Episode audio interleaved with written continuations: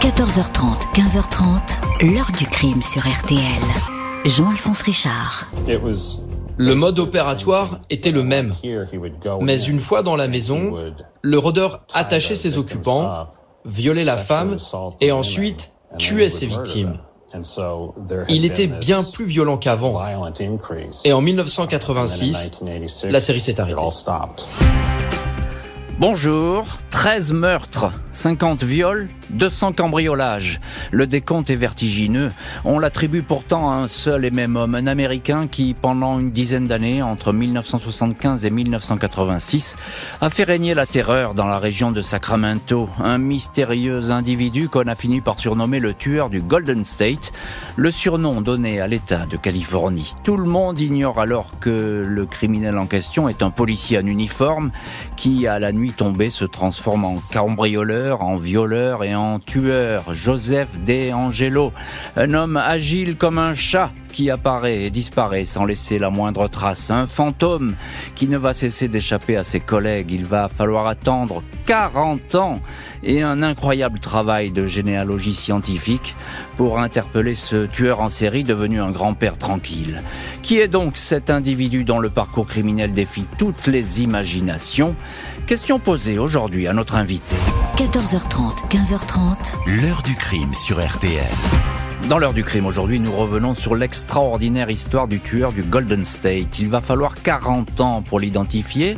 Tout commence au début du printemps 74 dans le comté de Sacramento en Californie. Ce mardi 19 mars 1974, dans la soirée, un officier patrouilleur effectue sa ronde dans les rues désertes et presque endormies de la petite ville de Rancho Cordova, dans la grande banlieue de Sacramento. Rien à signaler jusqu'à ce qu'un couple signale des bruits suspects dans une maison voisine et à ce moment-là inoccupée sur Dolcetto Street. C'est une tentative de cambriolage. Le temps que le policier arrive, l'homme s'est enfui. Il est décrit comme portant un treillis militaire, un mètre 80 environ jeune, blond, athlétique. Dès qu'il nous a vus, il a sauté du toit avec l'aisance d'un chat, raconte le témoin. Dans la maison visitée, le cambrioleur a massacré un petit chien. Une scène déjà vue. Depuis quelque temps, un voleur qui sévit dans le secteur s'en est déjà pris à des chiens en les égorgeant. Ce ne peut être que le même individu, très probablement un adolescent détraqué, qui doit aimer les films d'horreur.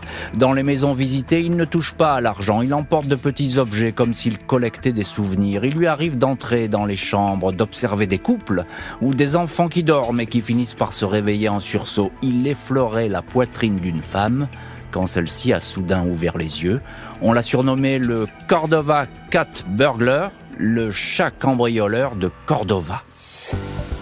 Jeudi 11 septembre 1975, 2 heures du matin, un homme masqué par une cagoule de ski pénètre dans une maison de Visalia, à 3 heures de route environ de Rancho Cordova. Depuis 3 ans, pas moins de 102 cambriolages ont été recensés dans le secteur, tous identiques. Le voleur n'emporte rien de précieux. Il s'intéresse aux sous-vêtements féminins qu'il dispose sur les lits pour dessiner une silhouette. Des traces de sperme ont parfois été retrouvées par les propriétaires. Ce soir-là, le maniaque sexuel va plus loin. Il se jette sur Beth Snelling, 16 ans. Il tente de la bâillonner et de l'entraîner dans le jardin. Son père, le professeur Claude Snelling, est réveillé en sursaut. Il accourt. L'individu fait feu à deux reprises. Claude Snelling s'effondre, mort. Sa fille est frappée à la tête par l'agresseur qui s'enfuit. Celui qu'on appelait le cambrioleur de Visalia devient désormais le tueur de Visalia. C'est un meurtrier qu'on recherche. À l'époque, les polices locales n'échangent quasiment jamais leurs informations. Aucun rapprochement n'est ainsi effectué avec les cambriolages similaires de Rancho Cordova. C'est pourtant le même maniaque qui sévit dans les deux cas. Un psychiatre, le docteur Joël Fort, indique que le suspect est un rôdeur et un voyeur, un solitaire pour qui le cambriolage est secondaire. Il aime faire peur, sa motivation première, le crime sexuel. Vendredi 18 juin 1976, le bureau du shérif de Rancho Cordova est appelé pour un viol dans une maison de passé au drive. Une femme de 22 ans s'est réveillée en sursaut, avec face à elle un homme portant une cagoule blanche tricotée, un t-shirt bleu. La victime se souvient qu'il avait un pénis de toute petite taille et dégageait une odeur fétide de transpiration. Une série de viols va suivre, toujours la même description. Au matin du 5 octobre 76 à Citrus Heights, Jen Carson, dont le mari vient de partir au travail, est seule avec son fils. Elle est attaquée, bâillonnée et ligotée, tout comme son fils de 3 ans. L'homme a une voix aiguë. Il menace, si tu ne fais pas ce que je te dis, je vous tue, tous les deux. Il a attaché les poignets de ses victimes avec un nœud très particulier, un nœud diamant que l'on enseigne dans la marine. Après ce viol, la presse s'empare de l'histoire. Le journal Sacramento Bee titre À la recherche d'un homme suspecté de huit viols. Un individu qui va sévir encore une dizaine d'années sans jamais pouvoir être identifié. Les semaines et les mois passent sans que le violeur des banlieues de Sacramento puisse être identifié. En trois ans, on compte déjà 18 viols. Le shérif multiplie les appels à la prudence en demandant à la population de fermer portes et fenêtres. Les rondes nocturnes de police sont doublées pour essayer de coincer l'homme qui, après chacun de ses forfaits, prononce toujours la même phrase « Je disparaîtrai dans la nuit ». La série pourtant ne s'arrête pas. 9 novembre 77 vers 22h, Margaret, 13 ans, rentre chez elle avec sa mère Delores Wardlow. Elle se met au lit, puis entend des bruits d'assiettes et une voix inconnue dans la cuisine. J'ai tout de suite compris que j'allais être violée, témoignera des années plus tard Margaret. À l'époque, les journaux ont relaté que l'homme a en effet pour l'habitude de faire agenouiller une des personnes de la maison et de lui empiler de la vaisselle sur le dos. Avec cette menace, si j'entends une tasse cliqueter, je descends tout le monde. La mère de Margaret n'a pas échappé à ce sinistre rituel et sa fille a été violée. Il cherchait la peur, il voulait me voir trembler de peur, mais je ne lui ai pas offert ce plaisir, ajoutera Margaret. Une seule fois, le suspect s'est retrouvé, mis en joue et coincé par un policier. Ne me faites pas de mal, a supplié l'homme d'une voix aiguë. Il a fait semblant de lever les mains, puis a fait feu. Il a réussi à s'échapper. Au fil des mois, le violeur-tueur prend de l'assurance, multiplie les provocations, appelle certaines de ses victimes.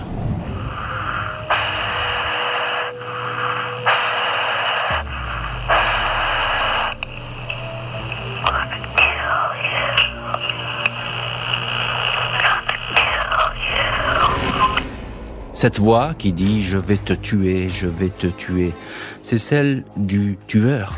Il appelle aussi le bureau du shérif en ricanant ⁇ Je suis le violeur de l'Est ⁇ clame-t-il. Dans les mois qui suivent, il est saisi d'une frénésie de meurtre. 2 février 78, Brian et Cathy Maggiore, 21 et 20 ans, qui rentrent chez eux dans un quartier résidentiel de Rancho Cordova, sont abattus sans sommation. Des lacets blancs avec le fameux nœud diamant sont retrouvés sur place. Les meurtres de couples et de femmes seules s'enchaînent, 13 dénombrés au total, jusqu'à celui de Janelle Cruz, 18 ans, attaquée chez elle à Irvine le 4 mai 86, frappée à la tête et au visage. À partir de là, le tueur s'efface. Plus aucun crime, on va le croire, mort. Décembre 95, 11 ans après le dernier meurtre, le shérif du comté d'Orange décide de passer en revue d'anciens cold cases à la lumière d'une récente technique qui se développe, les tests ADN. Surprise, les traces de sperme retrouvées sur les scènes de crime autour de Sacramento désignent un seul et même homme. Il est impliqué dans au moins 10 assassinats perpétrés entre 79 et 86. Mais impossible de savoir qui est ce suspect. On ne peut comparer cet ADN à aucun fichier. Avril 2001, Paul Halls, expert de police scientifique, compare l'ADN du tueur à celui du violeur qui a fait 50 victimes dans les banlieues de Sacramento. Deuxième surprise, c'est toujours le même homme qui a sévi. Le violeur et le tueur de Sacramento ne font qu'un. La presse publie l'information. Une jeune femme agressée en mars 77 reçoit alors cet appel. Tu te rappelles quand on a joué ensemble? Lui demande une voix qu'elle identifie formellement comme celle du violeur. La police sait alors que le tueur est toujours de ce monde. Un nom et un visage vont finir enfin par apparaître, celui d'un ancien policier.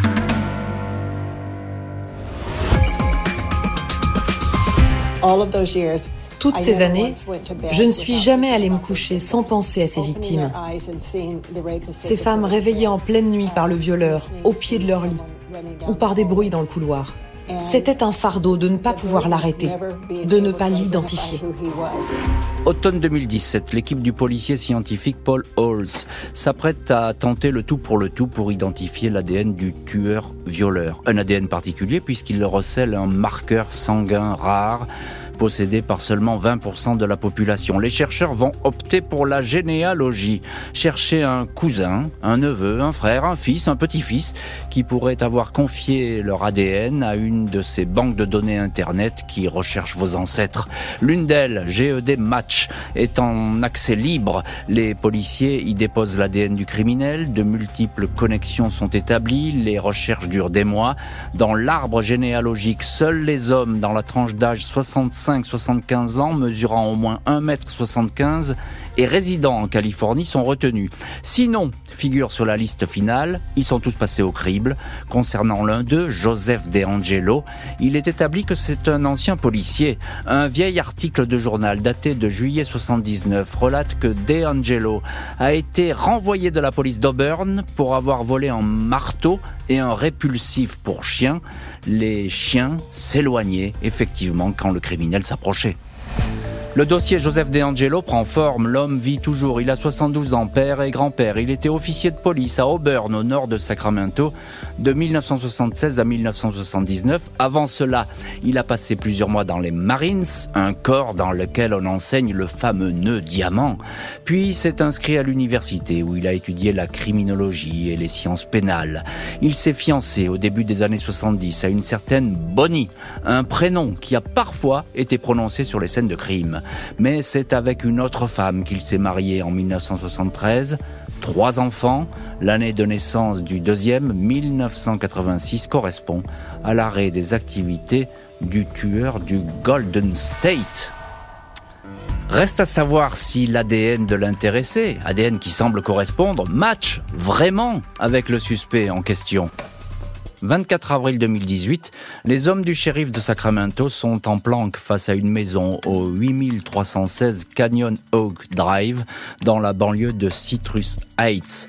Quelques jours auparavant, les enquêteurs ont discrètement suivi le suspect Joseph DeAngelo, 72 ans, afin de récupérer une trace de son ADN. Ils ont recueilli un papier qu'il a jeté dans une poubelle. Son ADN match à 99,9% avec celui du tueur du Golden State fin d'après-midi, De Angelo sort de chez lui, aussitôt menotté, placé dans un van.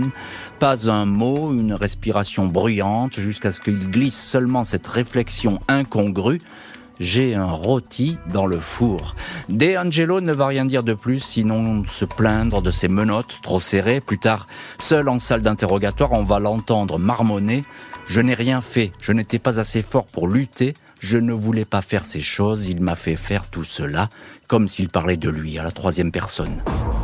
29 juin 2020, Joseph De Angelo, tenu orange de prisonnier, masque médical sur le visage, assis dans un fauteuil roulant et jugé devant la cour criminelle de Sacramento. Il plaide coupable pour 13 meurtres, 13 tentatives de kidnapping et 50 viols. Les victimes et leurs proches lui font face. Chris Pedretti avait 15 ans quand De Angelo l'a violée en décembre 76. Elle raconte comment cet homme l'a tourmenté en lui disant qu'il allait la tuer. Trois fois cette nuit-là, j'ai pensé que j'allais mourir. J'ai prié Jésus dans ma tête et j'ai attendu de mourir. Phyllis Henman, témoignage lu par sa sœur, indique qu'elle s'est couchée un soir de juin 76 sans savoir que sa vie allait changer. Toutes ces années, elle les a passées dans la terreur que cet homme revienne. De Angelo finit par se lever, ôter son masque. Il s'excuse. Je suis désolé pour tous ceux que j'ai blessés, dit-il. Il est condamné 11 fois à la prison à vie. Le condamné prend le chemin d'une prison dont il ne sortira jamais, mais sans avoir livré tous ses secrets. 26 janvier 2021, six mois après sa condamnation, Joseph De Angelo, aujourd'hui âgé de 77 ans, est transféré au pénitencier californien de Corcoran.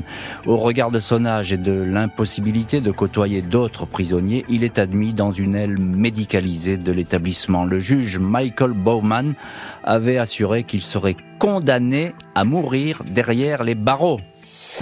Lors du procès, le procureur Todd Spitzner s'était adressé à Joseph De Angelo en lui disant qu'il aurait aimé le condamner à mort.